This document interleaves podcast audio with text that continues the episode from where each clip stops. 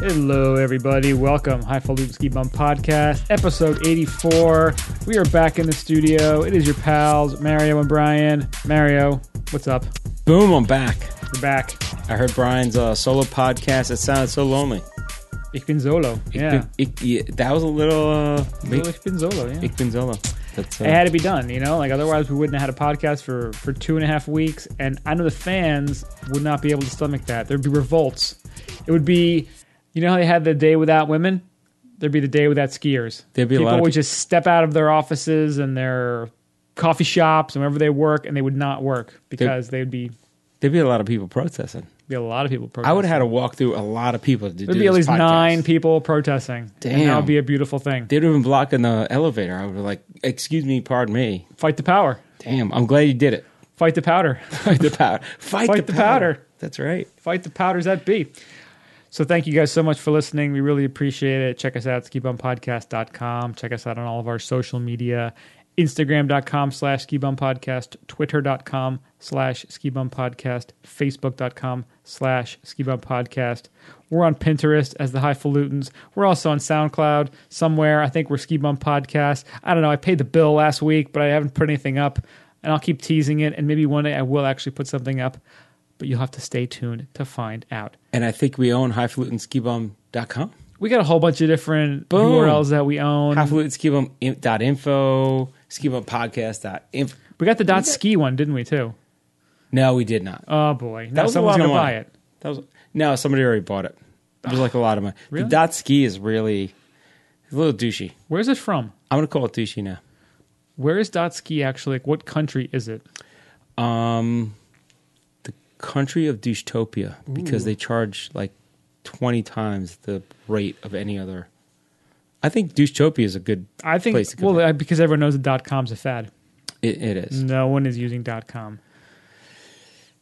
I I almost thought about dot org because we're an organization. Like we're almost nonprofit right now, but we want to go. we're accidentally nonprofit. we're like we suck at this. That's why we're nonprofit. We're kind of on purpose on. Yeah. Actually, we're on purpose nonprofit because we, you know, we have other. We're waiting for the trust funds to drop. I'm ready to sell out. Dude, I'm ready to sell out tomorrow. We got to wait for the trust funds to settle in Yeah. and you know be able to settle out and you know. we Our gotta- first sponsor, Shrimp Tree, handcrafted malt liquor. so how? Wh- What's the commercial for that? Let's get into that. Shrimp cheese won't liquor. That's going to be in the summertime. We're going to have our uh, our first official sponsor. We're gonna have sponsors. Oh yeah. But thank you guys so much for listening. And if you could go to your favorite podcasting app and rate us, five stars would be awesome. We do appreciate it. And if you need instructions how to do it on iTunes because it's madness how complicated it is, go to skibumpodcast.com and there is a uh, a post on there how to do so. But it's been a long day, and I think it's a little time for a little opera Oh, today. the music is back. Yeah, I- Oh yeah. So when I recorded the podcast solo last week, I had the music playing through GarageBand. I did not realize it was not recording. So uh, yeah, there's the music that you know and love. sounded very lonely. It did. It was it was lonely in there.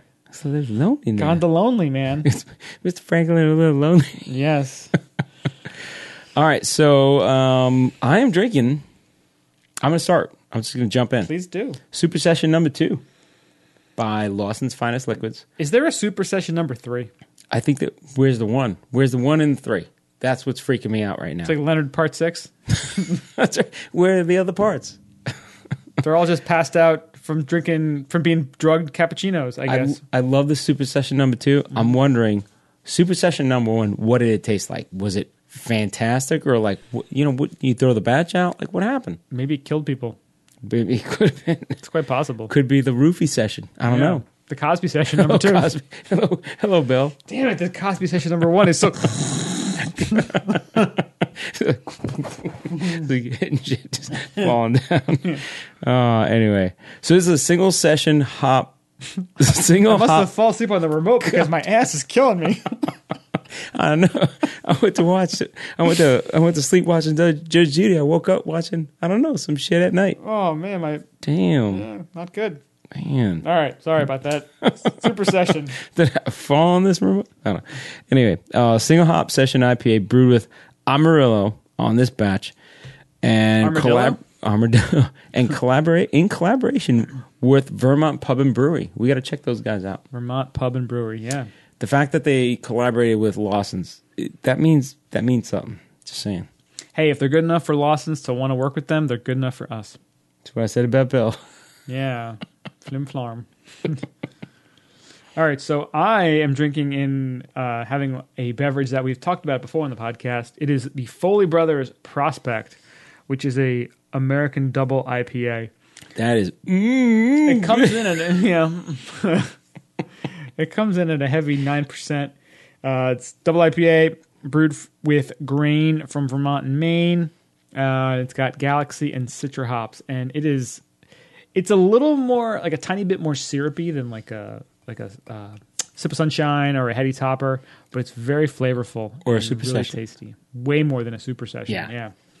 But yeah, really tasty and a little bit hazy, very nice amber rich color and uh really good. it's got a nice color, got a nice flavor. Very good, yeah. So big fan of most of the things that I've had from Foley Brothers, so Yeah, which is the one that we had? I don't remember which one we had. That um, damn it, at that one uh, tasting. the Foley Yeah. Oh, we had a Yosh. uh they had a couple last year that were so freaking good. Um We got to find them. We'll figure it, Might out. Might have been pieces of 8. I had the Citronelli cit- uh, Citrennial a couple weeks ago. Oh, that was really good. Okay. and and I've also had the Pruppa Ruby, which was also really good. That's You- a that's a American pale wheat ale.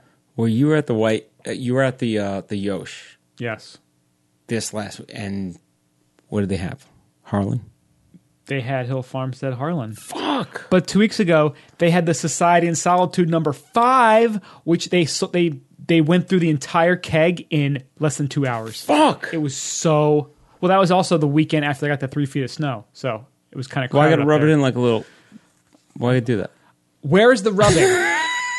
you can say words and You're not rub. saying it, and you're rubbing it by saying it. Some Vicks VapoRub, you know, just God damn it! yeah. Well, that's just the fact of the matter. You know, that's just how the uh, the cookie crumbles. The I'm glad you got to enjoy it. That's what I'm saying, elbowed. brother. I'm glad you got to enjoy it. someone had to do it.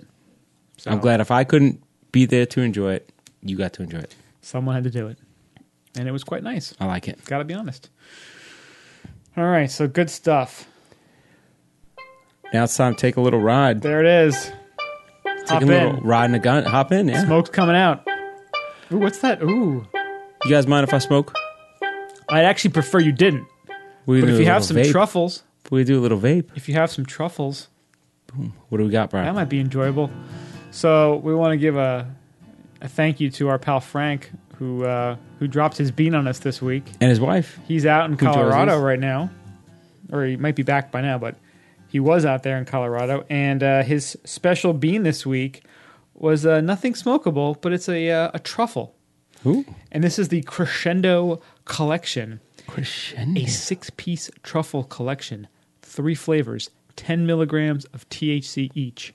You know what I love about that? Hey, honey, how's it going? Oh, I brought you a box of chocolate. Yeah. Life is like a box of chocolates. You don't know how fucked up you're going to get. Hello, Bill Cosby. Boom. We're back to Bill. go. So these from uh, the good folks at Coda Signature, the Crescendo Collection, they won 2016 High Times Colorado Cannabis Cup. First place, best edible. Boom. Number one. I gotta say, they are gorgeous looking Mm-hmm. edibles. I don't say that about food. Gorgeous is not a, a a term I use for food, but this these look pretty goddamn gorgeous. Who's the famous chocolatier? The Jacques Jacques Torrens. Jacques Torres. He this is the Jacques Torres of weed edibles. Fucking good stuff, man. So this collection is full of great anticipation. We gotta go to Jacques Torres in Brooklyn. We gotta go to that shit. I've been to the one in Chelsea Market. It's it's chocolate. I heard the one in Brooklyn's like Willy Wonka shit. Ah, Brooklyn. Everything is so great in Brooklyn. Everything's all. You gotta bro- grow grow a beard and mustache though. Yeah. If you had, he shaved. I- I My don't pants know. aren't nearly tight enough to go to Brooklyn right now. If you didn't, if you hadn't shaved and you left your hipster mustache and beard, we would have been able to go right in. My but we can't get beard- past the border now. My beard was not hipster. It was like lumberjack level. But that was all right. It was lumberjack hipster. It's it's There was like you know. grass clippings and shit in there, so that's how you know it's legit. If it's all like if it smells like uh like lavender and bergamot, that's a hipster beard. Patchouli. I crap. I had crap in my beard. little patchouli. Food hanging in there. It was disgusting. Dude, all you had to do is comb it out, get a get a little hipster comb and a little little beard the beard oil. I don't know what the difference between beard oil and oil is. All I knew is I knew it was time to shave when I could start tasting food from like three plus meals ago in the beard. Can you do like does it have to be beard oil? It can be like fucking Wesson. Just like I put a little uh, there. Mobil one in there. boom, that's what I'm saying. A little synthetic motor oil. Just yeah, That's right. good to go. Little tag that says Brian on the on your little shirt. Yeah, That's hipster too. just want to get back to talking about these truffles right now. All right, they look fucking awesome. So they begin with white chocolate filled with fresh lemon and just a hint of juniper berries. The excitement grows with milk chocolate steeped with Earl Grey tea leaves and sweetened with Colorado honey. And at the peak of this grand crescendo is a luscious caramel spiked with Maldon salt crystals. Is your mind blown now? Is your mind blown? Mm. I don't know how you can eat these things. Like I just, they just seem so. I don't know how you I would just eat buy like boxes of these things and just sit there like Peg Bundy eating I put- bonbons on my I- couch. I store these in my ass. when they start melting, you're gonna see some shit. It's gonna get real. exactly. Prostate induced cannabis. God, I don't know if you're ready for that. That's the next level stuff right there. Hey, everybody's like, you know, anal chugging fucking alcohol. Why not fucking anal chugging weed? Vodka tampons. Everyone's doing it. Everybody does it. Yeah. And all my friends do. It's old hat. Yeah, you know. pretty much. I'm doing a. It's now it's Everclear tampons. That's the way to do it. It's way to pop up vodka. Just right in there. Just right in your ass. Just fucking It's an IV drip of like pop off. Just walk around with it. head handstand, headstand, and just fucking boom, pop off and right in there. Ugh. That's where you gotta have a spotter. Somebody's gotta put that in there. Think about if somebody said, I don't want you to do it, but I want you to just jam this pop off vodka in my ass. I couldn't do it. It would be time for new friends. You gotta you gotta disassociate from those people. I'm like, I gotta fucking grow up and get the fuck out of here. It's what it'd be time for. It's time you, you have to look yourself in the mirror and go. I have to molt my friends. It's time to just reduce that. You gotta go Jack Welch style. Just lose ten percent of them. Exactly. That's the way to do it. Jack Welch that shit. You gotta Jack Welch it. Boom. So thank you, Frank. I hope you enjoyed your uh, your crescendo collection, and I am Took a little ride on that one. I'm sorry, Frank. I am. Hey, that's what it's all about. They look delicious though. It's all about uh, experimentation. To say the least. Sounds delicious. Ooh. So we got a bunch of cool cannabis related stories this week, We do. and I'm going to start with the one from Canada. So this is big news out of Canada. They're looking to announce that marijuana will be legal across the entire country by July 1st, 2018. Blame Canada. That's huge news. So provinces will have the right to decide how marijuana is distributed and sold. Uh, CBC, which is kind of Canada's CNN, they've they've reported. And one of the quotes that I saw talking to Justin Trudeau, who's the Prime Minister of Canada, he was saying it's easier now for a kid to get a joint than it is for them to get alcohol. And he was relating it. He's like, you know what? There's no black market for alcohol. So, you know, because they it's established, they have it, you know, the Well, regulations, it, the channels. If it was the- Mm-hmm. illegal, of course, but yeah. No. Yeah, so they're look they're thinking in the same way, you know, you can be criminalized and have your life ruined by just this one, you know, joint, one simple marijuana possession.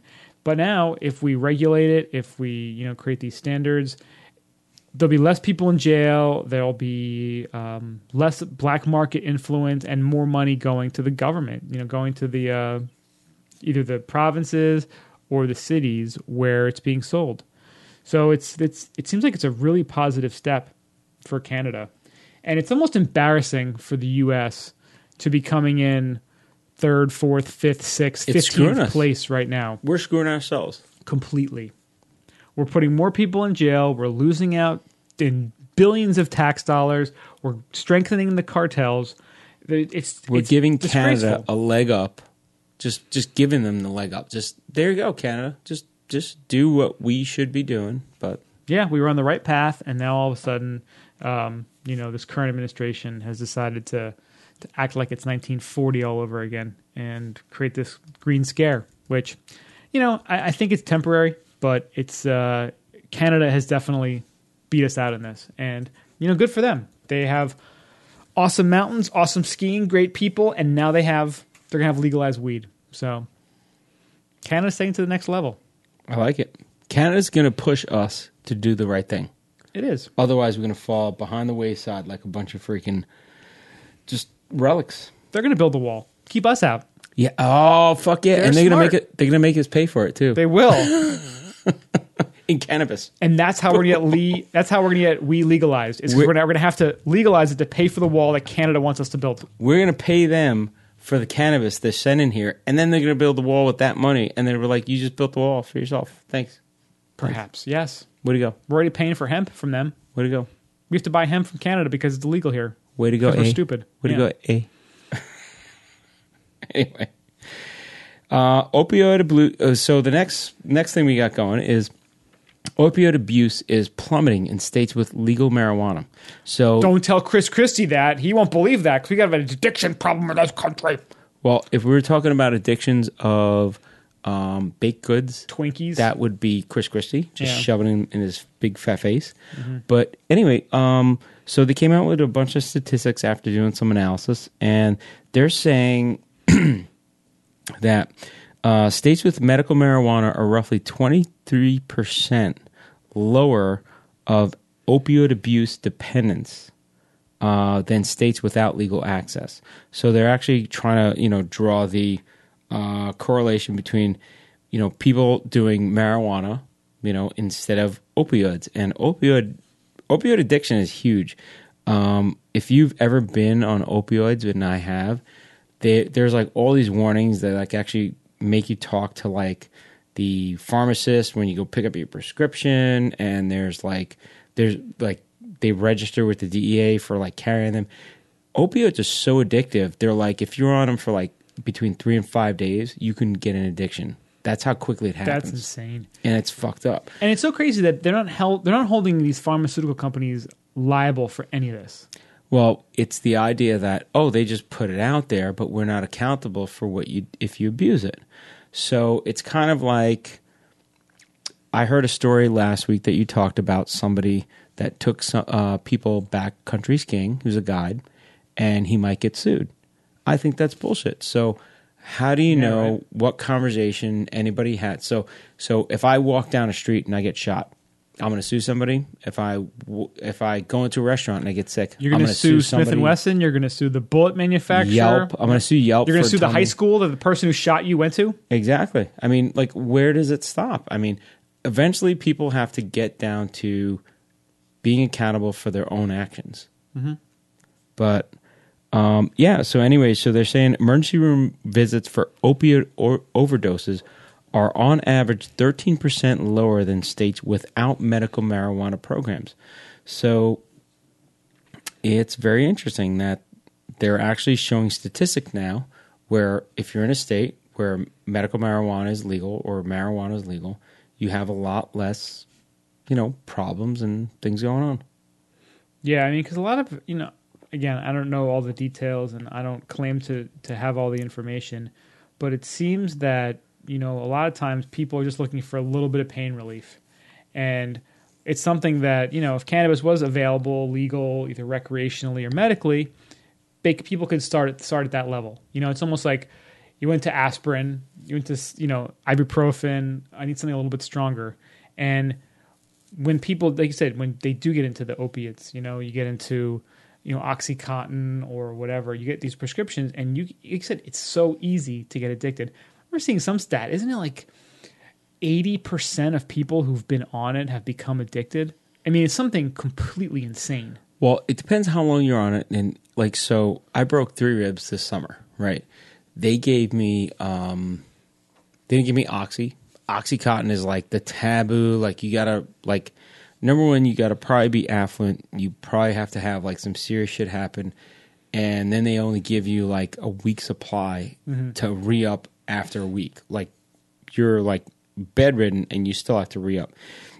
It's kind of like the morphine drip. Think about a morphine drip you have a little like a little plunger that you you press for it, and it only doses as much as they're willing to dose you out for, you know, for the for for the night. Right. So you can press it as many times as you want. It it if it's done with the dose, you're done. Yeah. Uh, that's how that's how addictive it is. I mean, people, it, it makes you feel um, a little bit euphoric. So here you are in fucking pain, like really hard pain, and then you start feeling a little bit euphoric. This is where people. That's where things jump off the track. I mean, you get this feeling of like fucking incredibleness, and then it's killing the pain. You know. So that's what, what, what gets people hooked. And then they're just like, well, I want that little bit of uh, high or like mellowness that it gives me without having to be in pain. And then that's the, you're, just hooked. But there's something in there behind the scenes that's just like, you're addictive. You know what I mean? Uh, You're addicted to it. Yeah. And that's, you know, with injuries nowadays and, you know, athletes and stuff like that, it's very easy for, you know, pro athletes, I could understand, are probably riding the line every day between addiction and non addiction. hmm It's fucked up. Yeah. But that's that's the life to live. And a lot of people too, they don't they don't want to be in pain. They're like, just give Yeah. me a pill, give me something.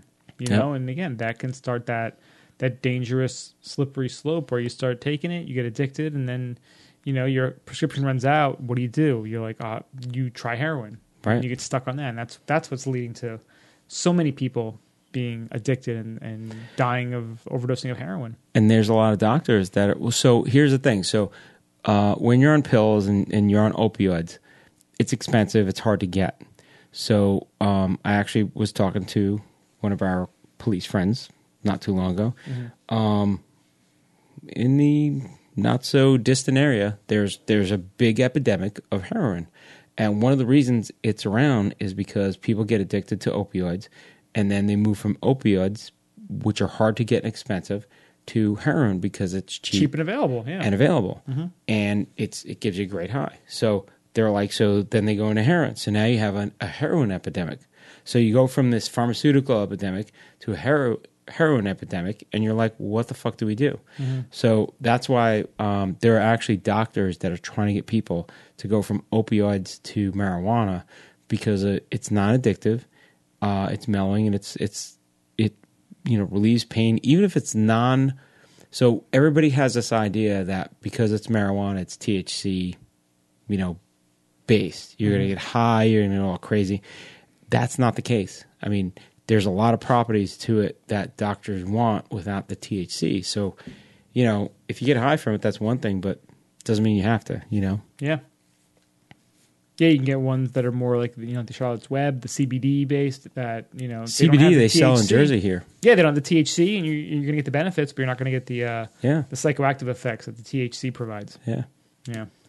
So another story from the good folks in Canada: the University of British Columbia researchers are discovering marijuana flavor genes and aim to create standards for taste. nice So since they're looking to legalize it in Canada, they are they're kind of creating product standards similar to the wine industry. So they want to figure out like what are the flavors that people like and how can we, you know, sell them and, you know, create categories based on flavors. Not just like, oh, I want a sativa or I want a, an indica. They want to, you know, break the flavors down to the, you know, regular you know flavor components outside. So i think talking that's already happening right to a degree, but they're taking it to the next level up there. that's cool So they're saying that uh, there's 30 genes they found produce me- molecular compounds, molecular eh, compounds called terpenes that create specific flavors such as lemon or pine. Terpenes can also be found in other plants and essential oils. So not all 30 genes are active in every cannabis plant, resulting in variations. And they're saying that they want to liken the genes to musicians in an orchestra. So think of all the marvelous music you can create and all the variations you can create with 30 individual musicians that you can individually call up or play all together. So that's that's kind of the you know the analogy they're using. I like that. having different flavors available in different you know strains to get the exact flavor compound that you want. So here's one of the things. Um, I read a book. I forgot if it was. Um, I forgot which one. I think it was Proof, and they were talking about you know how uh, when you taste wine, they have like a flavor wheel, Yeah, and they have like all these flavors that are common terms that people know, and you can try to narrow like wines into like a certain flavor profile.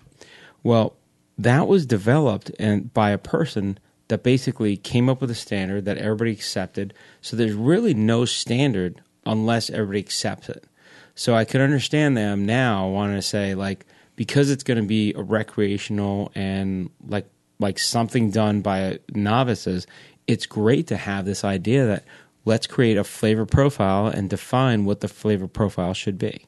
You know, if you think about it yeah, but that whole uh, that whole like wine flavor wheel when they talk about it um, if you read read up on it there were like multiple versions like different flavor wheels that were like in contention and then somebody like adopted one versus another it's, it's kind of Oh, cool really? yeah Huh? so there's somebody like saying my flavor wheel is the best you know of course but yeah. yeah. All right, so next we have addiction specialists ponder a potential aid to their uh, therapy, and it's pot. So there is this uh, Los, out of Los Angeles. There is um, this rehab center, and it's called High Sobriety. And what they're they're looking at is, you know, how do they counteract some of the addictions they have? And one of the big addictions that they're dealing with is, um, well, they're dealing with a bunch of addictions. So, but what they're trying to do is look at is marijuana substitute for the potentially dangerous drugs that they're trying to get wean people off, and they're finding out that it actually is pretty pretty good for dealing with that. Um, so they're saying instead of taking opiates, they're saying you know they're actually working with marijuana uh, with their with their patients to try to get them off of that, and they're saying it's pretty effective. Um, I think it's pretty interesting to see. I guess depends on like how what level of uh, what level of uh, you know addiction that somebody's at, but um, yeah, they're saying it's uh, it's it's pretty good, especially with the fact they're going with the with the flow of if it's illegal in one of the marijuana states, then it's easier to do like the therapies in those states. But they're actually it's kind of almost research, but like you know ground up research that they're doing and seeing if it works on you know to help um, counteract some of the other addictions. Yeah, it's amazing stuff they're actually doing there. Uh, talking about just some of the, you know, some of the the studies they've they've researched and how they've gone through the process, and it's, you know, they they have all these results. You know, I mean, only so many states can test in it now, based on the legality of it. But you see so many positive results, and you know, you, really, I don't know, it just makes me wonder why why are we keeping it illegal? You know, is it the momentum of well, it's illegal, we should just keep it that way? Is it the pharmaceutical industries? Is it just the lack of knowledge? It, you know, the more you read about it and the more evidence, it just seems so almost Stone Age like to to keep it illegal. You know, because it is Yeah. at the end of the day, it is just a plant. Why is this illegal? And sage and cilantro, you know, and mint, they're all legal.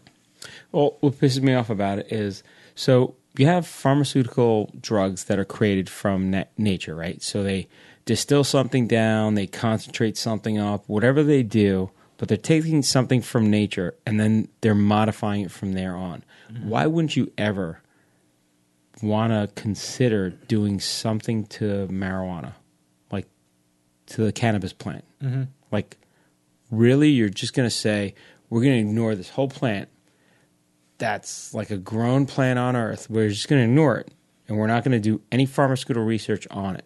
Like, Yeah. really? Like, and there's evidence through all throughout history that other cultures have used it in medicinal fashions. And now all of a sudden, You know, now in this modern era, we have so much information, so much access to knowledge. Now we're in the time we can use it the most. Yeah. We have the most stressed out, in pain people, and now we're not going to use it. it we just, have the so much so much of the advanced technology and techniques to analyze stuff. Why wouldn't we want to?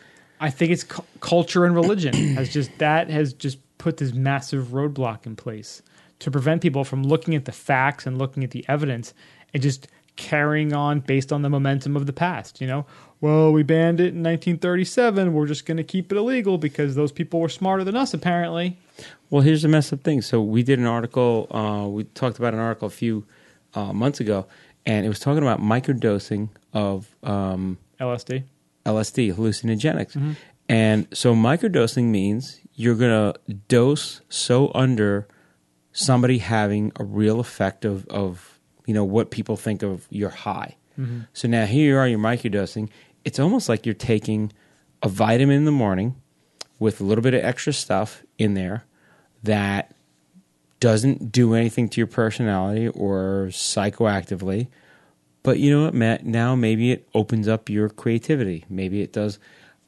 I take uh, this thing called Alpha Brain from Onnit. I tell you what, and it helps. It's a nootropic, helps your your brain function. Helps my.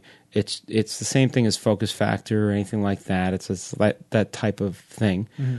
but it's something that like helps with your your body.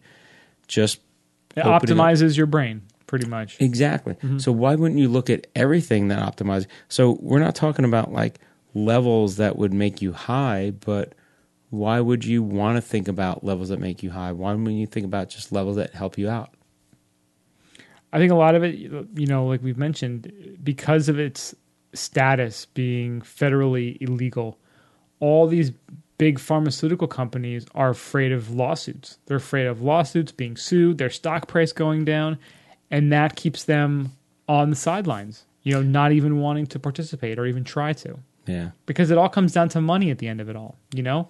Is how much is this going to increase our profits? Is the risk versus, you know, worth the re- you know the reward? And in most cases, they probably like, ah, now we'll find something else. Well, think about the vitamin industry, right? So they're not regulated by FDA. Mm-hmm. So they, I can come out and sell you vitamins that are going to kill your body. Mm-hmm. Shit ton of vitamins. You take those vitamins, you die. Well, that's like the whole like, oh, it's Stacker two and Hydroxycut and all that stuff. Yeah, They're not federally regulated. So mm-hmm. What what recourse is there? lose thirty pounds in four days. So if the government wants to do something, maybe they should regulate everything or look into everything. Like, why are we not looking into everything? Mm-hmm. So have we stopped? Have we said, okay, we're going to stop looking at every fucking drug out there, every supplement, and just whatever we have there, that's what we're going to regulate. Everything else, nah, you're on your own. Well, I think the problem is once you get to that high of a level of government, when you're in a position to make a real difference, you have bought and sold your soul so many times to so many different companies and so many industries where I'm sure, you know, if you're say the attorney general of the United States right now, you know, you've you've already made your your bed. Your, the bed you've made is with the pharmaceutical companies, the policemen's unions, the um, the prison guard unions, and they all have your back. So anything that would put them in jeopardy, they're going to take their funding away from you. They're not going to support your campaigns, or you know, they'll ha- they have they have dirt on you, or they have ways to keep you from from getting to the next level. Yeah, I mean, I can understand the regulatory people just being like, "This is the regulations, we're upholding it." But like, why aren't we, as a society, as Elon Musk is doing, as Richard Branson is doing, as these people that are pushing everybody to go to the next level? Like, why why are we content with being how we are today? Well, I think those those examples you just talked about, Elon Musk, Richard Branson, I don't think they care about money anymore. Right. They've gotten to a point where they just don't care. While a lot of these lower level cronies, they still care so much about money and getting to the next level. But that's the problem. Government is caring about money. yeah, Government should care about ruling what is right for the people. Money or not, we'll figure it out. Of course, they have to do a budget. They have to do all sorts of stuff to make. Think about the budget. Why is the budget such a big concern? Budget is just to make the government run. Mm-hmm. Why are we so concerned about the government running versus us succeeding as a society, as a as a country, even. Right? Because you're assuming the kind of person who wants to get to that high of a level of government cares about the greater good more than the ego required to get to that level that is about filling their pockets and having more than the next guy, What kills me is having every more than their rival. but what kills me is every time they balance a budget, they just balance it. Mm-hmm. So why is it not balance over budget or balance under budget? If it's balanced over budget, of course. every- Oh, you guys aren't running the budget right. Well, why aren't you running the budget right? You're you're gaining a surplus in the country. So is that why is that bad? You know, everybody looks at everything in the world with a fucking glass half full eye, mm-hmm. and I, I think it's bullshit. You know, people got to look back at, at themselves. You talked about it last week. You're out on the ski area, you're by yourself, but you know what? You're fortunate enough to be where you are today. We're all fortunate enough to be where we are today. We're in America in 2017. If you're listening to the podcast, chances are you're better off than a lot of people, regardless of, of your situation. You're better off than a lot of people that you probably know or have seen or are in your neighborhood. So, you know what? Feel good, embrace that, and, and go on and make things better for everybody else. Like, why, why is that such a hard concept? Yeah. No, you're absolutely right. You're absolutely right. We're not going to solve the problem today, but we're at least providing. I was close to solving it just we were now. close. Yeah, We were we- real close. We've got these stories. You guys can check them out. But then I had to get another research. drink, and I was like, fuck, I can't solve it now. Yeah. But we'll post all these links to these stories in the show notes. And you guys, if you want to hit us up, ski podcast at gmail.com with ideas, solutions, hit us up on our social media. Um, and we'll see if we can figure this out together. So now let's go into the ski news. So ski, ooh, ski news. You throw me for a loop. I was like,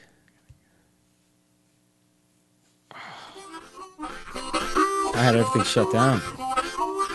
Now it's time for the ski. Ooh, Oh, look at that. That's what we get with the new, the Oh, new boy. setup. So now we got ski news. So ski news. What are we jumping into? So, first story today. There is a new. Uh, there was approval for a new four season resort up in Canada. Dude, that looks fucking awesome. It looks pretty awesome. They had Um, pictures and everything. I was like, God damn.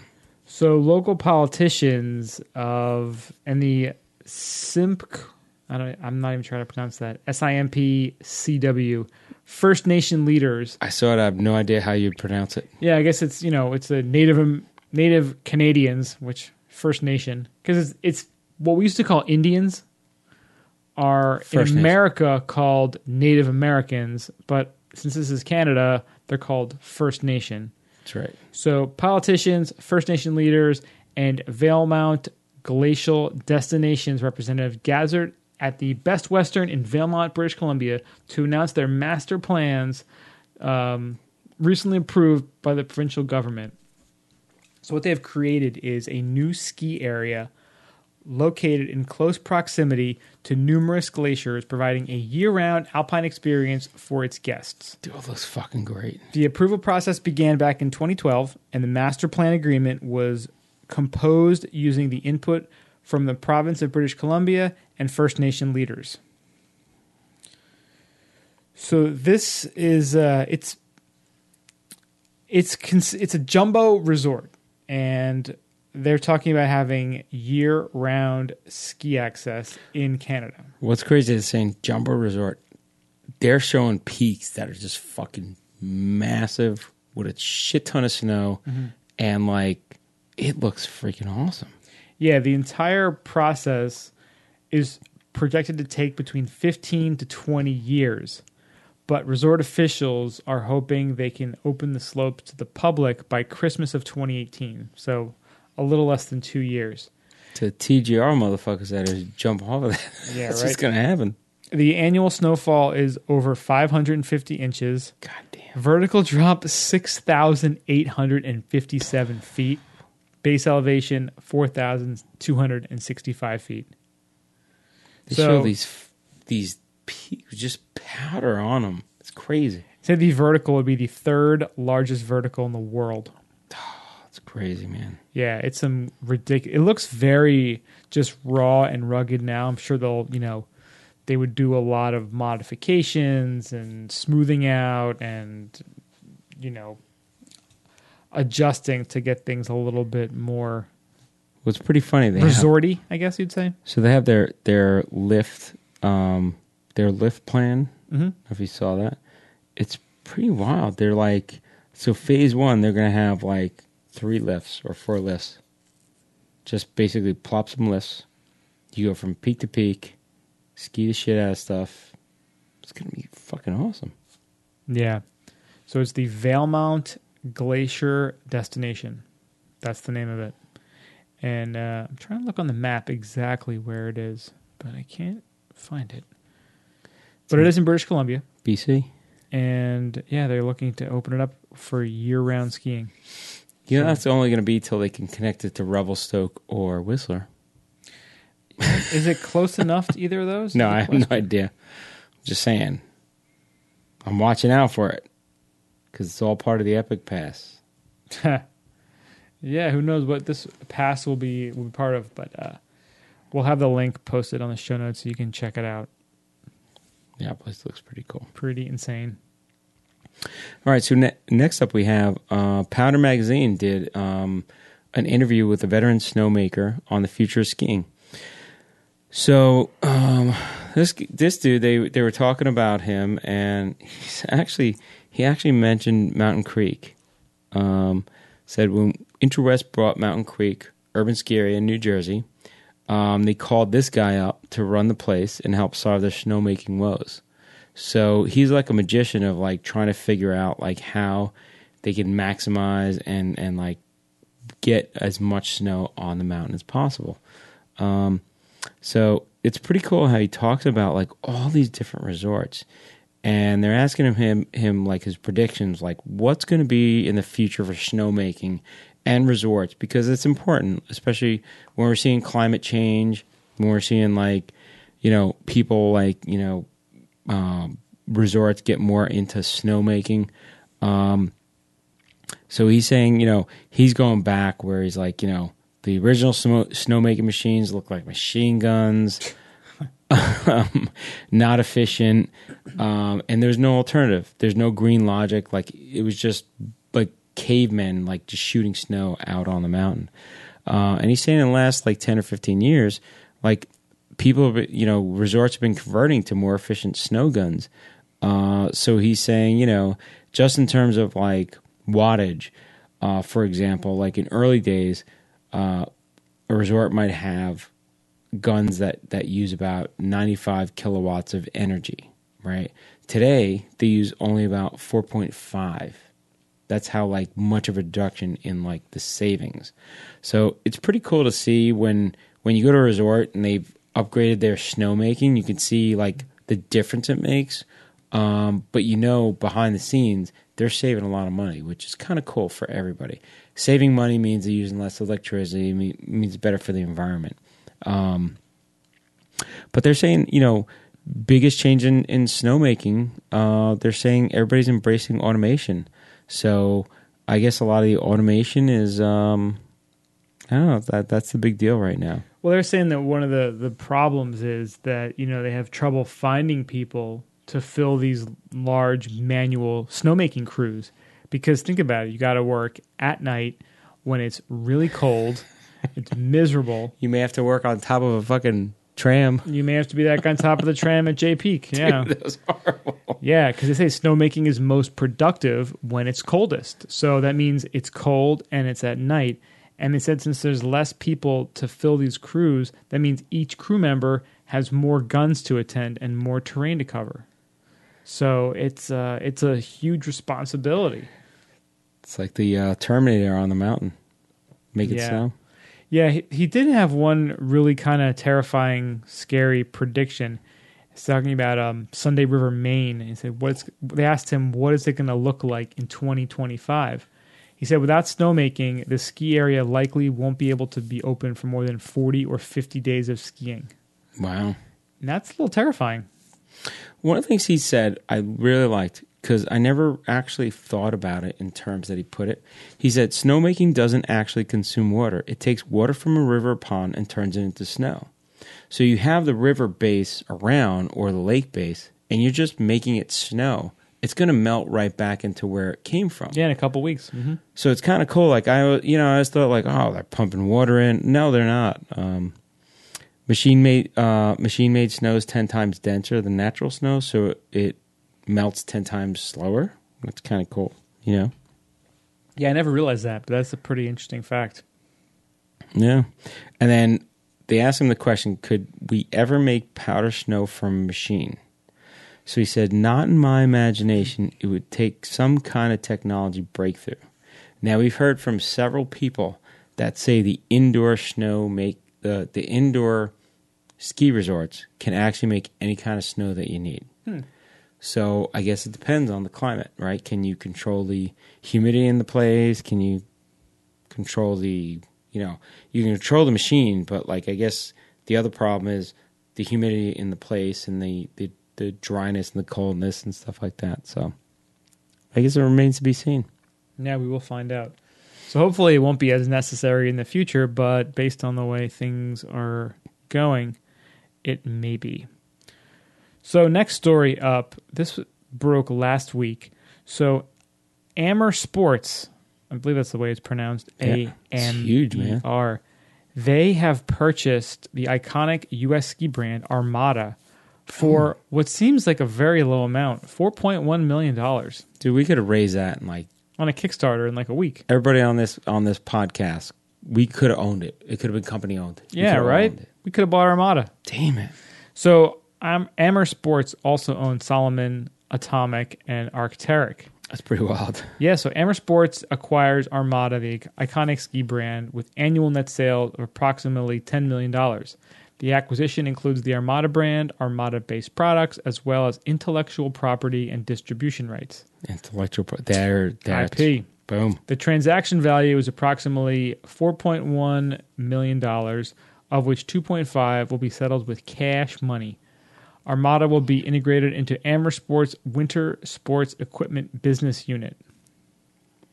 That's pretty cool. Yeah, so it's uh, it, we'll see what happens with that. Um, who knows how that's going to change Armada's products? Um, but yeah, more to come. So Arcteryx, Atomic, Salomon, they keep all those brands separate. Like there are separate Salomon stores, Arcteryx stores, which Mm-hmm. Oh, is yeah. wild. Like you never think they're together. And then even on vacation in, in Vail, I was like, I went to the Salomon store, went to the Arcteryx store, I went to like it was pretty pretty wild. Yeah, it's like you know Ben and Jerry's is owned by Unilever. Unilever also makes like toilet products and you Soap, know, chewing gum, soap, Every- laundry detergent, everything. air fresheners, probably Febreze, all that stuff. Yeah, Probably probably twenty percent, probably fifty percent of things around your house. It's crazy, yeah, right. absolutely crazy. Yeah. Ketchup, right? They have ketchup? Frozen concentrated orange juice.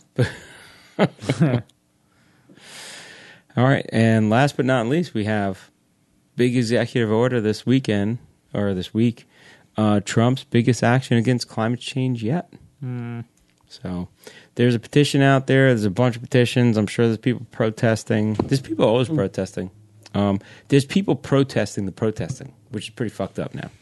Um, but so they're saying, you know, and I understand this. That there's a lot of shit that like went down in this, and actually, Brian and I had a conversation before about this, and um, it's funny. There's there's a lot of stuff that's been buried in laws, and now that that stuff is being repealed, people are are outraged about it. But like the fact that some of this stuff was buried or not buried in laws already was it's kind of I don't know. It's kind of was missed by a lot of people.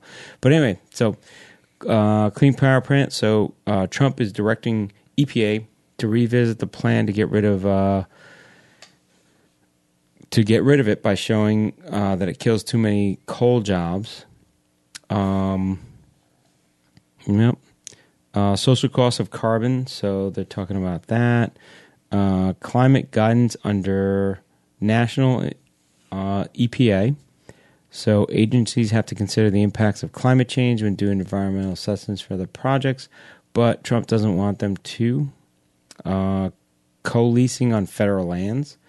So they're talking about like, you know, being able to lease, uh, and it's not the leasing of federal lands; it's where they're leasing because I guess they're talking about going into like preserves and shit like that. I guess that's the big deal. Uh, fracking. So fracking, you always hear the good part and the bad part of fracking. Uh, usually bad because it's like a lot of chemicals. that put in. Destroying water supplies and Yeah, exactly. ruining land. Mhm. Uh, methane, both BLM, which is BLM. I don't know what BLM is. Some other agency and EPA have rules limiting the methane emissions from oil and gas production. So they're saying they want these evaluate, reevaluated and either relaxed or removed. And then uh, repealing multiple multiple Obama era climate rules. So, yeah, I mean, I think these need to be looked at. Um, I don't think everybody needs to be shock factor and go crazy right now. I think we need to look at each one. Yeah, I think it's just crazy how you know the, you put all these rules in place to kind of clean things up over time, and you know set goalposts like, oh, we're going to clean this up by 2025 and 2030, and then just to come in and just remove them just seems extremely foolish Yeah, and a bit arrogant.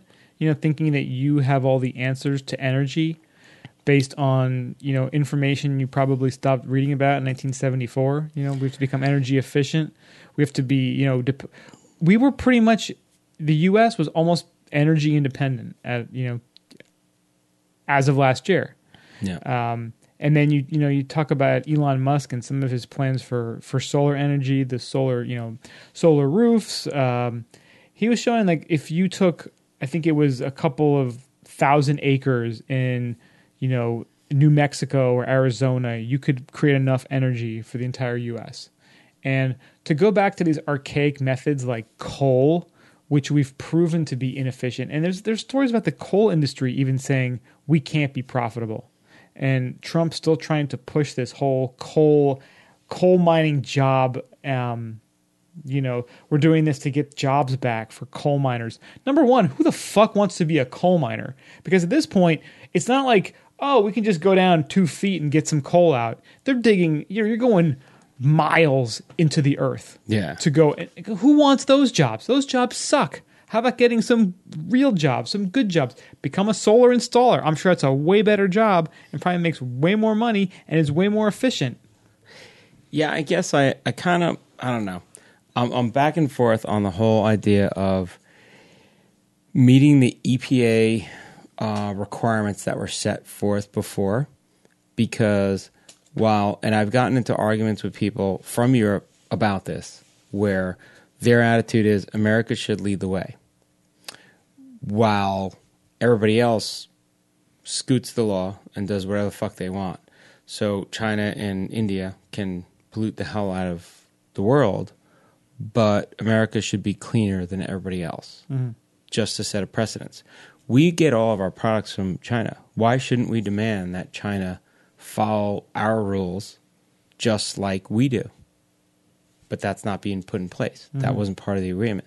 So I can understand that backlash of it, but I don't necessarily agree with the way it's being done.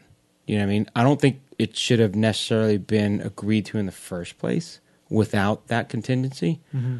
But repealing the laws now isn't probably the best way to proceed with. You know what I mean? Like Yeah.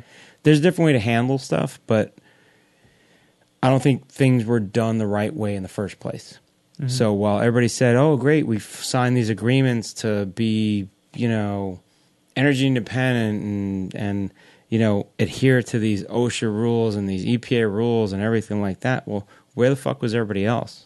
Like they weren't at the table. So while we signed it, that's great that we're leading, but where where's everybody else pulling their own weight? Mm-hmm. You know what I mean?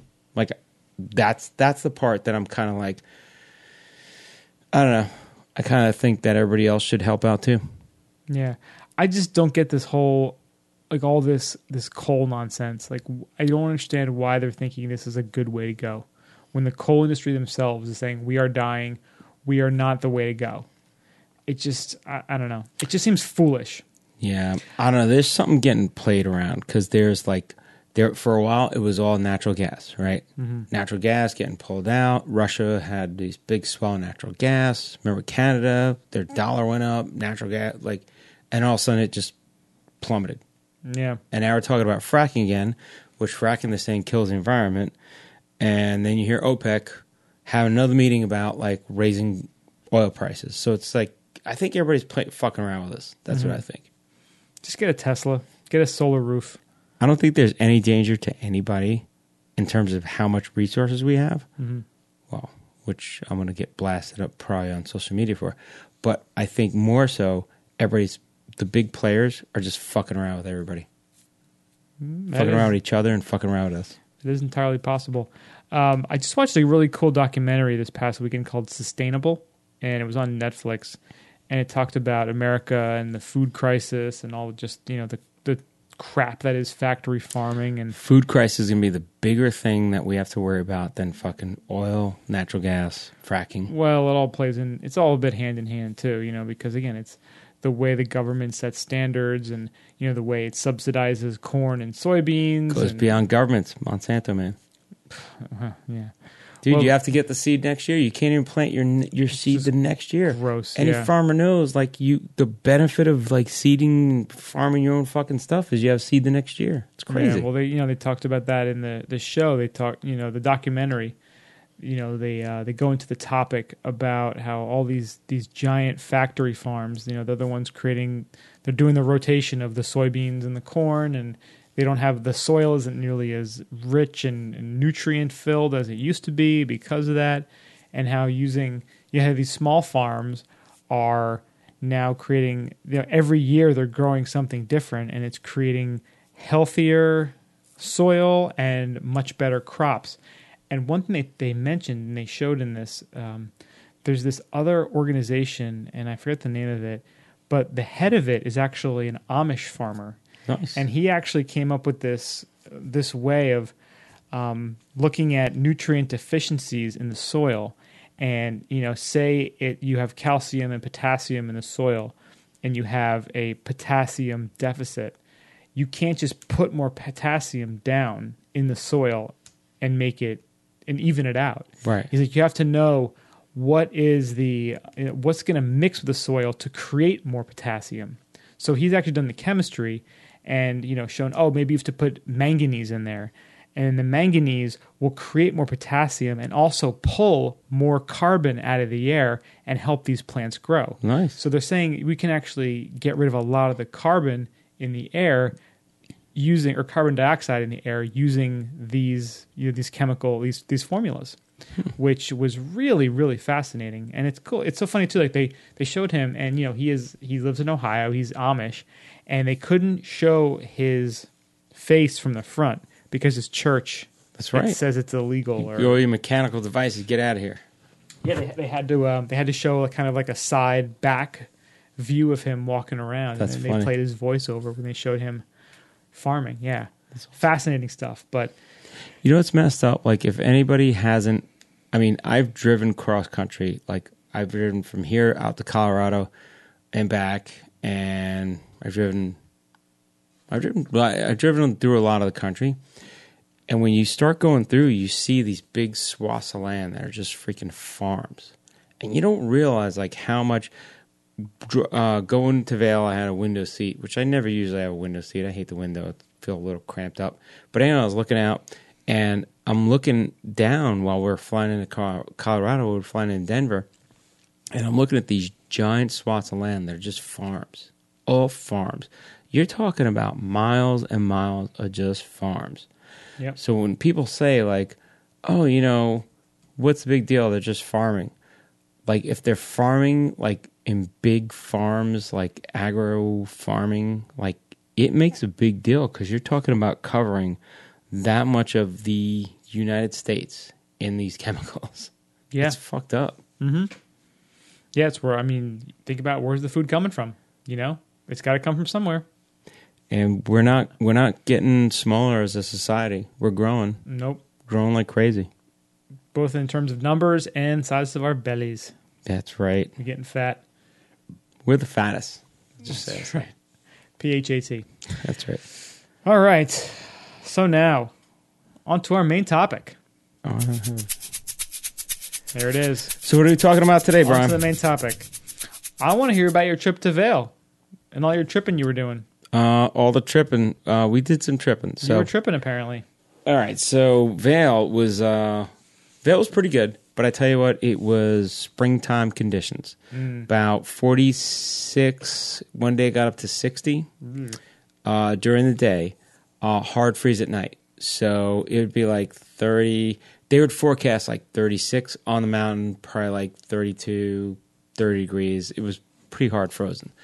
So first day we get there, hey, we're out there, we're ready, get some good sleep, try to drink a lot of water. Um, altitude killing us the whole time we were there. altitude killed me, dude. So we get out there eight thirty in the morning, first lift, first chair, First grapes. first grapes. Get up there, it's like we're on the we're on the East Coast. We're just scraping away, and it was pretty bad. But uh, tried to do bumps right in the morning, of course, when it's nice and firm Fun. um, not good, and basically threw ourselves down the mountain from about eight thirty till about twelve. Uh, twelve o'clock, things started softening up. We're like, oh, do some little groom runs, uh, do a little bowl action, dabble into the bowls, uh, and then about two o'clock, a little bit of magic happened. The bumps were all slush, slush bumps, pounding bumps. Mhm. It was great. It was a lot of fun. Nice. Um, so we had good, uh, we had good time, and I tell you what, we did that for the first uh, four out of five days that we skied. The last day we skied, um, about six inches of snow that night, all back balls. It was great. Trees, bumps, back. Oh, it was it was a lot of fun. It was great. Uh, town of Vail, it's not a really town. It's it's gigantic. So I thought like it was going to be like a little Telluride ish or a little, I don't know, a little smallish. It was gigantic, but it was all very well manicured. It, it's definitely a town that is planned. Everything's planned out. Um, nice place to operate ski. Nice place to hang out at night. So we had a lot of fun. Went with a big group of about forty five people. So um, I gotta say we had we had some pretty fun times. Brian, you saw the uh, you saw some of the video and Mhm. some of the pictures.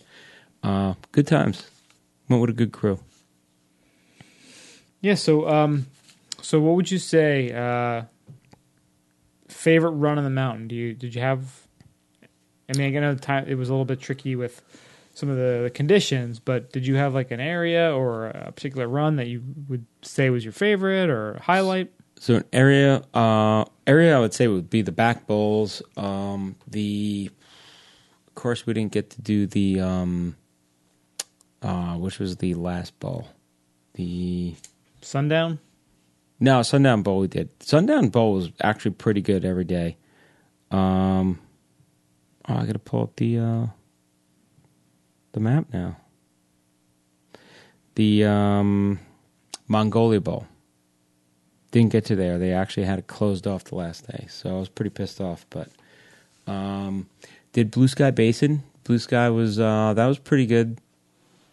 Uh, didn't like the terrain too much. It was a little weird terrain. You know, like nothing that you're normally used to. wasn't bowl like. wasn't like run like. It was just kind of like bowl and runs. It was just kind of weird. Um, it was good. It was it was fun. Uh, and the and the snow was pretty good. But um, I said front side of the mountain was good, but the main parts were crowded when we were there. So of course, you know, we're doing that on the way out. Um, and then you know, with the with the warm weather, it was like a lot of slush, Okay. um, which I don't I don't do like. I'm not a big fan of the. Uh, not a big fan of the slush and the um, you know uh, mashed potatoes. Hate it. Mm, Absolutely hate it. I'm with you there. rather go inside and just like just stay in. But uh no, Blue Sky Basin was good. We did that a few days. Back bowls, Sun Bowl, um, and the middle bowls. Uh, Mongolia Bowl is closed. Oh, not Mongolia Bowl. What's the what's the last bowl on there? Do you have the map? Siberia Bowl. That was all closed, Okay. which is a shame because that's the hardest to get to because you got to like migrate your way over if you're Mhm. starting from the front side. Um, and it's kind of cool. Like so, you could flip over if you look at the back bowls on all the way on the left side on the map. So from the left to the middle, you could flip over from the front side, but then after that, you got to kind of migrate your way over, and that's why Siberia bowls, like you know Mongolia, Siberia, is pretty hard to get to because it's like all in the middle of nowhere. Mm. So the powder day, we were trying to get over there, and like they had it closed off. We're like, fuck. So we were pretty pissed off. Hmm. Almost jumped the rope, but we're like, no, we're not going to do that. It was probably safe too, but um, but we did China Bowl. China Bowl was good.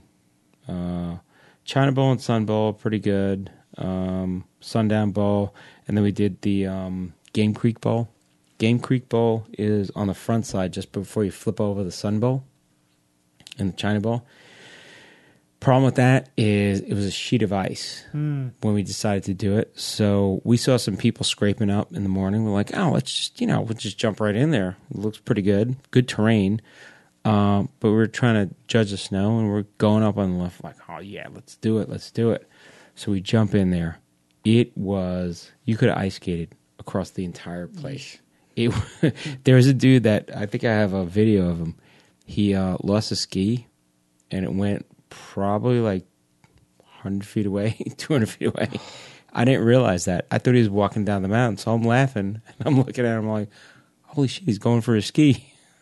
Oof. After watching him for about five, ten minutes, I was like, that's pretty, pretty messed up. So, yeah, so we, we did that and we fought it out.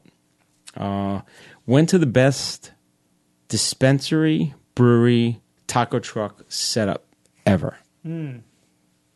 on the Those are three things that should be together more often. So we put on the Instagram. If anybody looks back at the Instagram from when, when like two weeks ago, um, you have Vail Brewing Company, their brewery, like big brewery right there.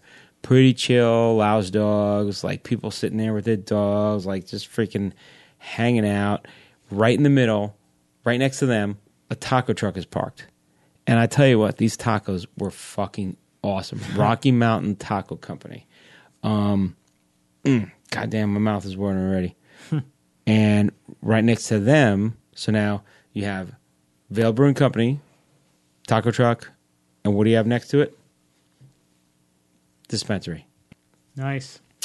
Um, so that was a that was a lot of fun. So Vail Brewing Company. What were the? uh Was there any highlight brews that you had from them? They had two IPAs that I liked. Um, the one IPA, I'm trying to think which one it was.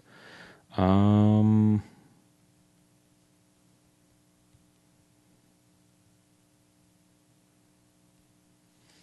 there was one that was like fresh hopped, which was okay, but their other one was excellent. Let me see. I'm looking up now. It was. Come on, Vail Brewing Company. I don't know, but it was cool. We just hung out there for a while. Harry got a hat. Was it the Smat Juice IPA? Uh, Smat Juice IPA was really good. Mhm. Uh, and they had another one. Gore. Creek IPA.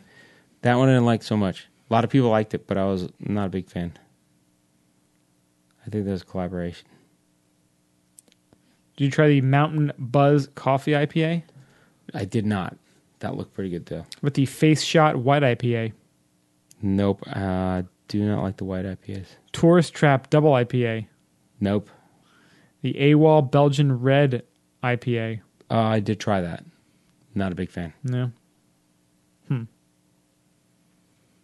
I'm an IPA purist. that's all I'm seeing on their uh, website here.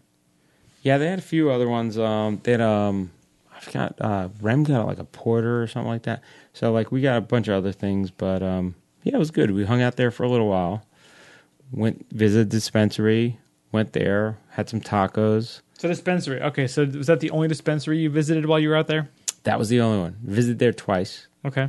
Uh, not just for me. Just took other people as tourists. Like, Mhm. you want to go in? I'll see you in a little bit. I'm going to Vail Brewing Company and getting tacos. Um, So one of the So people. how was their sele- so how was the the setup there versus what we saw up in Seattle? So Seattle, I would put. So, from previous selections, um, I guess Telluride would be the previous selection, right? Mhm. Telluride is pretty good. I'd put Telluride at about an eight. I would put Seattle. the second place we went, the first place we went to at about an eight as well. The second place we went to right next to Evo, You're gonna eleven? that was a fucking eleven. Yeah, I tell you that that was have a heart. Yeah, over the goddamn. That was like you have a hundred choices of like how you want to do your read. Mhm. It was crazy. yeah. Um, So the problem with it is every time I look at a place now, That's the bar. that's the bar. Mm-hmm. I'm like, so this was like a ghetto five. Really? Yeah, I was I was disappointed. Hmm. I wasn't totally disappointed, but I was kind of like, all this right, is it? I guess it's not Seattle. That's Yeah. what I said. You know, Yeah. Seattle takes to the next level. holy shit, it was. They had a lot. Well, Seattle just had a lot of different selections. The people were very knowledgeable, and they had a lot of different formats for whatever you wanted. This They have, like, was they have yeah the, the buds, they have the dabs, they have the edibles, they have the mints, they have the sprays. Yeah. and they had pre rolls in like, oh, you want this in pre rolled, and they Mm-hmm. had like twenty different strains. yeah. Whereas this place was like, oh, we have pre rolls. These are the pre rolls. Okay, what strain is that? It's weed, man. I don't know. This- yeah, it's just weed. this is the pre roll from this company. It's like, Yeah. wow, that's all you got. Like, you don't have Bruce Banner like pre roll, like nothing. Like. Yeah. you can't even. Oh, you want that? They and they had bud, so they had like, I gotta say about six or seven different like, you know, flour that you could buy. Uh, but we were just like, well, no, I just I don't have anything. Didn't have vaporizer or whatever. So I don't know. Slumming it. It was slumming it, but I gotta say, for the fact that we did our purchase and I have a really cool bag, like I gotta show you the, the little bag. Mm-hmm. They actually have to like they actually started changing Colorado law. So I was talking to the girl. She's like, "No, if you buy gummies, they actually have a marijuana stamp on it." And they're like, "That's so that if TSA stops you, they could say, "Oh, it doesn't look just like any other gummy." So it's kind of like Bullshit. yeah, it's like imprinted on there, like like stamped. Like mm-hmm. that's the rule now. So they they started changing some of the laws, and uh, one of my friends got uh, some. He got a five pack of like these mini um, joints. It's five for twenty five, whatever. Like tiny, they're like quarter joints or whatever Okay. Um, got him and they had to put him in this bag and it was this weird cool bag but it has like all these like writing on it and it was like a lock bag it was kind of weird Now is that because to to protect the smell to keep it from absolutely not. It was No. just for the law of like having a semi-locked bag. Like can't be a zip lock or like it had to be like there's like a safety lock on it. It's weird. It's like a zip lock with a safety lock on it. Wow. Okay. strange. Very strange. Yeah. But yeah, so they have all these like weird little laws now, and uh, it was all right. The the the people there not too knowledgeable, not really helpful. I mean, Seattle. That's the one thing. You know, you are in a big city. You're in Yeah. like a legit city, so there's obviously need more people. mm, You know, more demand Yeah, than when you're going to a you know a ski town. Even though it's a good size ski town, it's still a small town compared to a big city. So um, I guess Eagle, where um, Beaver Creek is, we went there, did one day at Beaver Creek, really nice. Uh, definitely a chill factor, like an affluent chill factor when you're there. Um, but they don't allow, they don't want it in their neighborhood. Vail doesn't want it in their neighborhood, so there's this Eagle Vail, like in the middle, that allows it there. And there's probably about, probably about six dispensaries in this one little tiny, like Oh, really? That many, huh? half a mile town. Um, but this is the one next to the brewery that everybody goes to because it's the brewery and the taco truck, and you know, so so you get the whole full experience.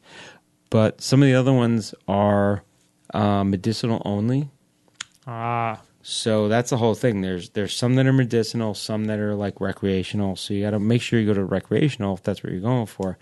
And even when we went into this place, here's an example of like how weird it was. Kind of like they don't manage it well. We walk in, and you're standing there waiting to get like helped. You know, you're kind of waiting for somebody to like be available. And um, if you walk over and look at at the one thing, like, oh, excuse me, are you here for med- medicinal? Like, no, I'm just here. I don't know where to go. They're like, oh, you can't be there. I'm like, what do you mean I can't be there? I'm like, they're like, you can't be there. I'm like, okay, I still don't know why you're saying I can't be there. Like, do you not want me there, or like I can't be there? Like, what what's going on? Oh no, you can't be there. I'm like, can can you explain why I can't be there? Like, it's one of those things. Oh my god, it's infuriating. And then you get there and you start talking to them, and they're like, "Well, you can look at this case." I'm like, "Okay, why can't I look at that case?" They're like, "Well, that's that's uh, medicinal." Like, so I'm piecing together that. So you're saying because I'm not here for medicinal, I can't look at that because they have different products. Yeah. I'm like, why can't you fucking explain that? Like, I kind of get a little pissed off. So It's a bit annoying. yeah, a little bit annoying. Um, they should know better, uh, have signage or have somebody to explain it, but they obviously didn't give a shit. So Mm. it was uh, interesting to see, and I was kind of like, all right, you guys are whatever. You, bad. They're not going to get a great Yelp review. Let's put it that way. um, but you know they'll get a review. They'll they'll get a decent review, not not a stellar. Um, but the tacos, those tacos are fucking awesome, man. I gotta say, hands down, Brian, you would love those goddamn tacos. I am a taco eating mofo. Damn. And then I'm getting there, and they're like, "This is my jam." They're like, two tacos, like little mini tacos, two tacos for five bucks. That's a deal. I'm like, you serious? And I'm going in getting a hamburger at the mountain for like twenty bucks, Ugh. like a pretty shitty hamburger. And the tacos are way better, right? Yeah, Yeah. pretty much. I got chili at the mountain. I ate half of it. I was like, I can't eat this. That bad, huh? It was buffalo chili. I was like, I feel bad for the buffalo that you just killed for this because it's horrible. Mm, Yeah, it was bad. not good. So, any other uh, highlights, tips, recommendations?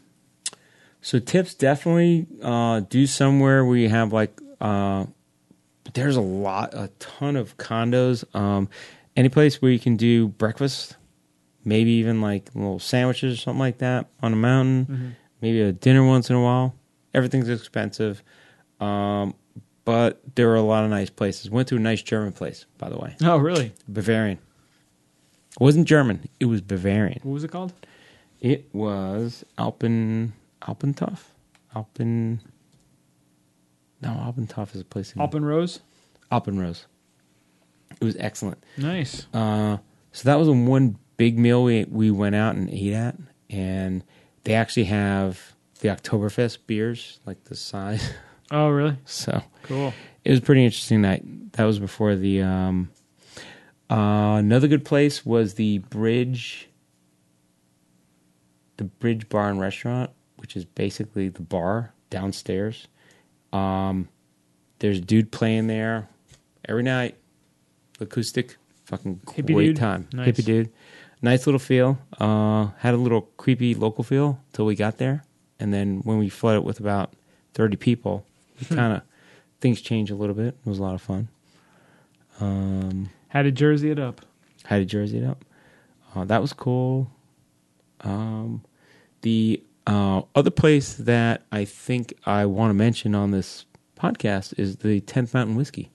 Oh, That place was pretty freaking awesome. Uh, I gotta say, their whiskey and bourbon. So I had the whiskey, the bourbon, the vodka, um, and this is all for like a bar crawl. Just so I didn't have one; I had a few. Uh, they were all really good, and uh, spoke to one of the guys there. Gave me a card for Ryan Thompson, uh, founder and creator. Uh, apparently, one of the grandfathers of one of the creators, I know it was him, or um, was part of the Tenth Mountain. So they have that's so cool. oh, dude. So they have like the clothes they wore, like the uh, the mountain gear, like you know the white suit. They Yeah. have that there. They have like all the other stuff, like you know, sitting there like in display, and it's pretty cool. It's a nice chill That's place. so cool. Um, a lot of lot of cool stuff for sale. Um, They're they're and they said they they brew everything. They they make their whiskey and bourbon and everything uh, right down the road. Said a few miles, like right in Vail. So Nice. that was pretty nice, pretty neat Very cool. for a souvenir back for little baby. Yeah, it's going to be uh, in need of that for in a couple months. You're gonna destroy it, I'm sure. hopefully, yeah, Ho- hopefully. hopefully, break that thing open. yeah. So it sounds like it was a good time. So how do you how would you uh, rate Vail compared to a Telluride in terms of just overall experience? You know, the town, the mountain, the skiing. I would so I guess it's kind of tough because the weather was a little bit different in both. So I'm thinking if the weather was great at both, Mm-hmm. right? I would say if you want crazy awesome skiing and still good nightlife, Telluride. Mm-hmm. If you want really good skiing and awesome selection in nightlife and maybe a little bit more upscale, Vail. You know, Okay. even though Telluride's expensive, Telluride is still like a little bit more local feel. More rustic feeling. Exactly. Mm-hmm. Whereas uh, Vail, you you get that that shine and polish on everything, which which is good. I mean, it's not like an over the top polish, but it's just kind of a you realize that it's everywhere. Mm-hmm. I mean, we hung out at the Ritz at um, Beaver Creek, just listening to dude play acoustic guitar. It was beautiful out. Hung out. Moscow Mules, twenty bucks.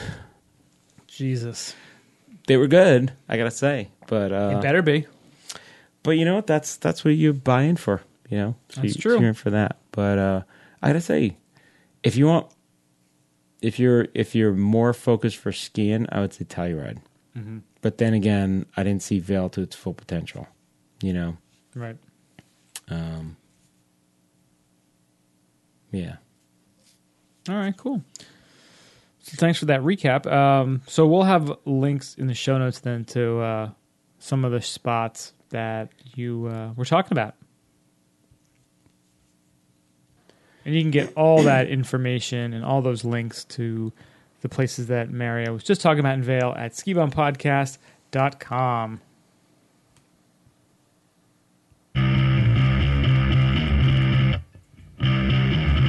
Oh yeah. It's time. Time for Under the Ropes. Let's go under the ropes, man. Let's go. All right. First off, this story is from the good folks at Yahoo News. Concorde 2.0 edges closer as startup Boom completes $33 million founding yeah, Boom. funding round. It's been 13 years since the Concorde was retired from service. I love the idea of it. But now, a U.S. startup from Denver, Colorado, believes it can offer supersonic flights between London and New York, which take just over three hours and cost the same as today's business class seats. So why hasn't this been done before? I don't know. It, it's, it seems like we've progressed so much in so many different areas of technology, except for commercial air travel. I it's it's blown my mind completely. But there's we've talked about it on several podcasts in the past that there's different companies trying different you know different methods of bringing that Concorde esque uh, you know travel back. Uh, so Boom is saying they're going to begin work on a full size plane capable of carrying 45 passengers in business class comfort, but they're gunning for 2023 uh, as their as their timeline. They're promising that an aircraft will fly 2.6 times faster than current airliners at Mach 2.2. So that's roughly 1,451 miles per hour, almost 100 miles an hour faster than the Concorde. Wow. So does the sonic boom like ruin the ozone or rip a layer in the, the time space continuum? Like, why hasn't this been done? That's Just a very good question. I really have no answer to that. Like, is there a hidden reason? Like, why they're like, all right, now we're ready for more sonic booms? I'm sure it's probably price point. I would guess that people, you know, they probably have a certain amount that people will pay for business class flights and to create the technology and to get the insurance and to go through the development process. It would be hard to reach that number. That's my only guess. Do you you could charge for the for the time it would take. What they, they were charging about twenty grand a flight Round trip. round trip on the Concorde before they decommissioned it. Yeah. I mean, come on, man. Well, there's, the, the, this article talks about the Concorde. Its first flight was in 1969. Yeah. I mean, that's insane. Um, and they're saying that they're trying to achieve that same twenty thousand dollar, um, you know, round trip cost uh, across the Atlantic. They can make a lot of money doing that, dude. Old technology. Think about it. You're not reinventing, even if you go back to the old technology, Yeah, right? Just build a new plane, pays for itself. yeah. Richard Branson was an early backer of Boom and has pledged to buy ten planes. Damn, Yeah, ten planes. Mm-hmm. Gotta gotta fly Virgin. yeah, Gotta fly Virgin. beautiful. So we'll find out. All right. Speaking of flight, SpaceX launched a recycled ro- uh, rocket in its historic first. So, you know, while Elon Musk, uh, ooh, this is like a, while everybody is, uh, you know, pushing the limits of flight, trying to get Sonic Boom, you know, going, um, Elon Musk, he's doing what he does. He sends stuff into space better than anybody else has. And brings it back. Boom. So, uh, nearly 15 years after setting out to revolutionize um, the you know flights into space, um, they launched, relaunched an orbital rocket Thursday that had been previously used to push a payload beyond the grasp of Earth, uh, beyond the grasp of Earth's gravity. So, what they really actually did is just reuse a rocket that was already shot out. Um, not really been done before without the whole refurbishing and retooling of everything. Just took it, chuck it right back out. Check it out, kiss it up. It's so nice because you know it was you know NASA as awesome as they were, they were extremely inefficient in how they, you know, their attitude and point of view on rocket use. You know, they would just send it up, and the uh, you know the boosters would just fly off into the into the ocean and just be considered garbage. Be you know be done with it. While I mean, you've seen the videos now of the uh, the Falcon Nine rocket re-landing. I mean, re-landing and then being re-shot up. It's On unbelievable. A drone ship. That's what's pretty fucked up. A drone platform, yeah, Yeah.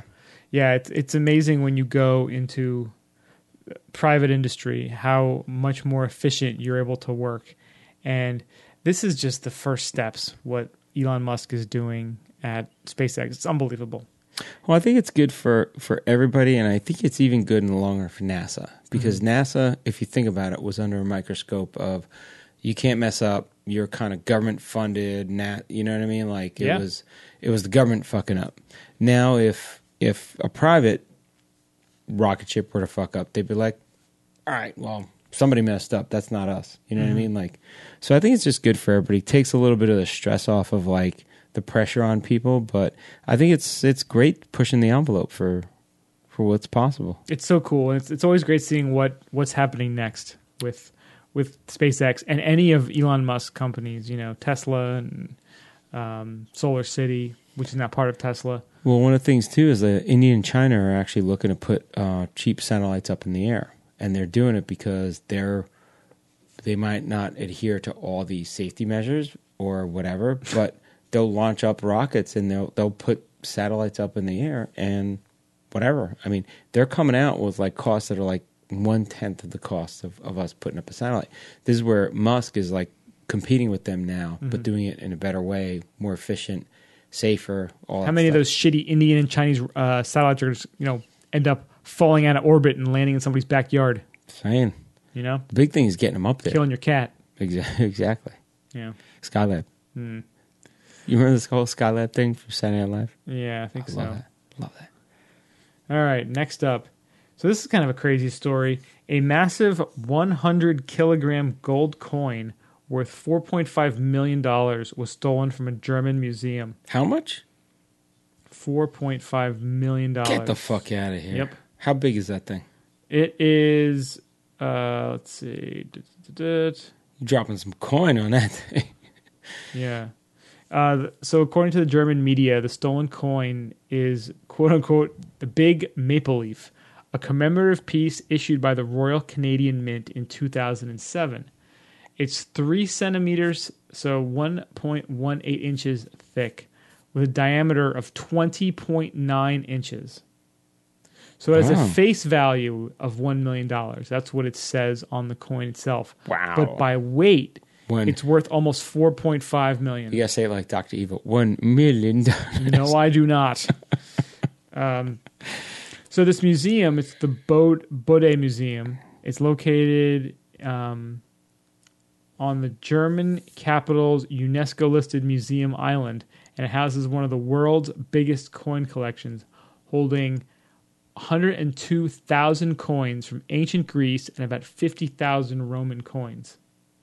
But you used to have the biggest collection until this shit got stolen. Still the biggest. It's just not the richest anymore. Damn. So thieves apparently entered through a window at about 3:30 a.m. and broke into the cabinet where the coin was kept, and they escaped before the police arrived. That's actually a crazy uh, grab. That's a lot of fucking gold right there. Yeah. Wow.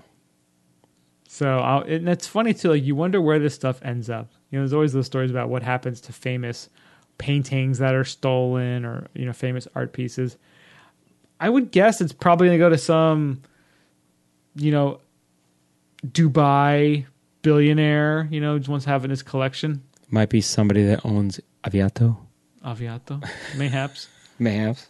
or maybe they'll melt it down That's and make a bunch of really sweet like gold chains. Oh, bet. You know the gold ropes you could have around your neck? Damn. Mr. T style. So you know it's pretty funny. It has a, a portrait of Queen Elizabeth II on it. Mhm. That's wild. Yeah. Queen's still everywhere. Yep. It was in Germany, got stolen by somebody that's probably not from there. Uh, who knows? It's probably Putin. Putin. Where'd you go, Putin? Yep. He's gonna wear it on his neck, like all Flavor Flav style. Uh, he's gonna play hockey. He's gonna play his uh, his birthday hockey thing tournament with that. Score nine goals Nine goals. against like current NHLers. Could have scored twelve if you Yeah. didn't have the thing weighing him down. Saying It could be a training device. You know, he wears it when he's training, and you know to weigh him down, and on the horse when he rides the horse, shirtless shirtless. with his gold chain. Yeah, Boom! it's quite possible. Now he's it's not a sh- good look. Now he's not shirtless. He's got a gold medallion. It's a good look. I like that.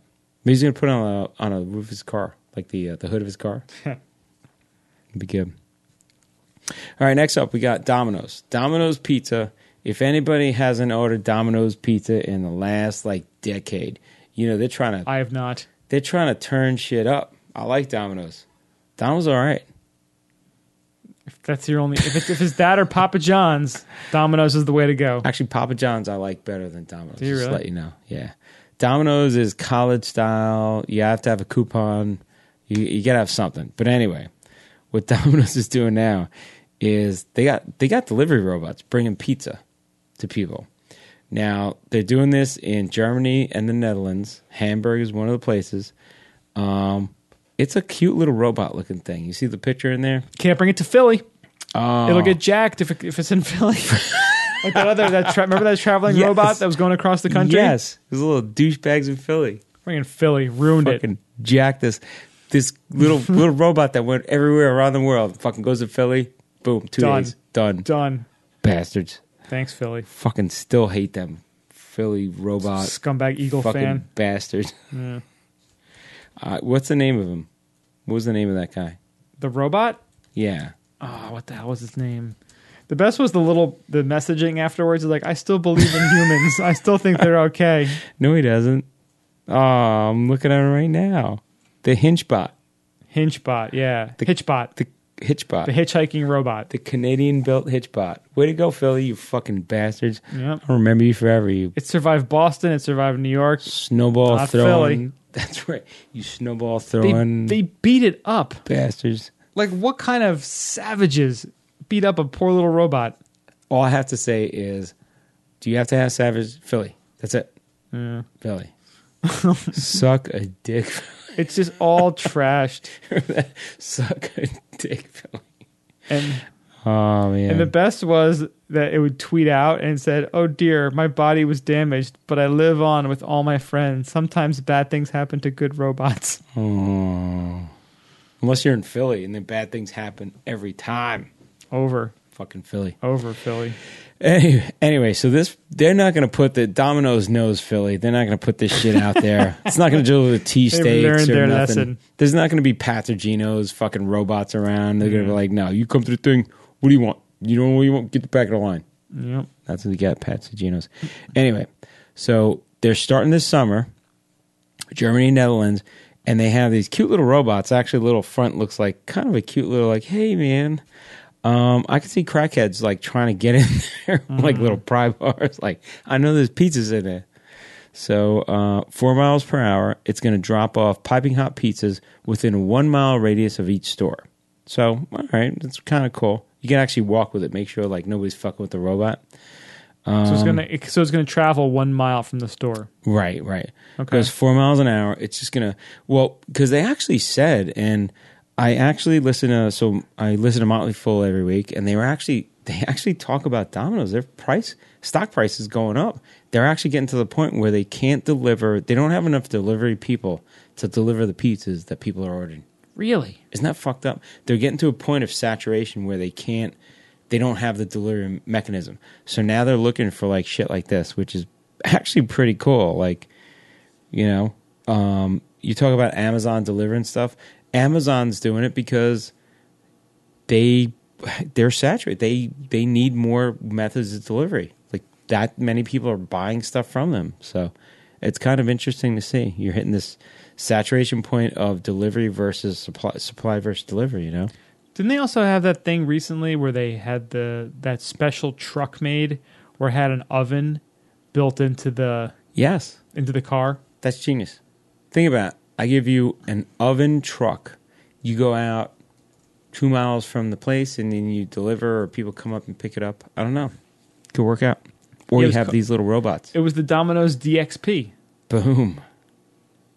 That and was- now think about it. you have Domino's DXP go five miles from your store, and then these little robots go one mile from that Domino's. That's perfect.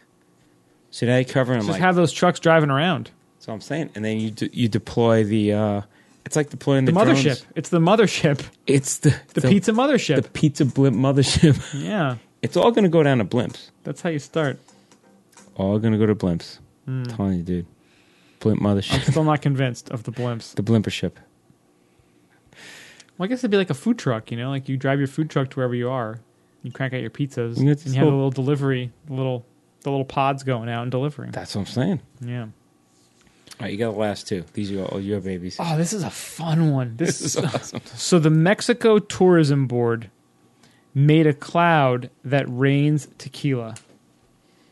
I mean, is that the most insane, awesome thing you've ever heard in your entire life? They're looking at us like saying, "Build a wall now, motherfuckers." Build- No, We're gonna keep it the all. wall is a terrible idea. Build a wall now. We're gonna keep all the tequila cloud up, up in here. The Mexican Tourism Board and a creative agency, Lapiz, L A P I Z, has partnered to create a man made cloud that produces raindrops of actual tequila. Lapiz is pencil, isn't it? I don't know. So the company's named Pencil. I guess, yeah. The Boozy Puff was developed as a promotional stunt to attract German tourists to Mexico and was put on display Why German tourists? art gallery in Berlin. Why they got to be so racist? They know the Germans like to drink, and they do. Unfortunately, the cloud can't float freely and meet you at your local bar. It's actually formed by a tequila based mist held together by a plastic container to keep its fluffy cloud shape. So you're saying you're having a delivery method mechanism of like a little fan and a mask. They're using like humidifiers too. Hmm. Yeah, which uh, helps to vibrate the tequila at a rate that turns the alcohol into a visible mist that is filtered into a container. What happens if you put a little chronic in there? Then you got a party going. You got a little Snoop Dogg action right there. Yeah, but they've you know they've got the technology to do this to a uh, a small degree.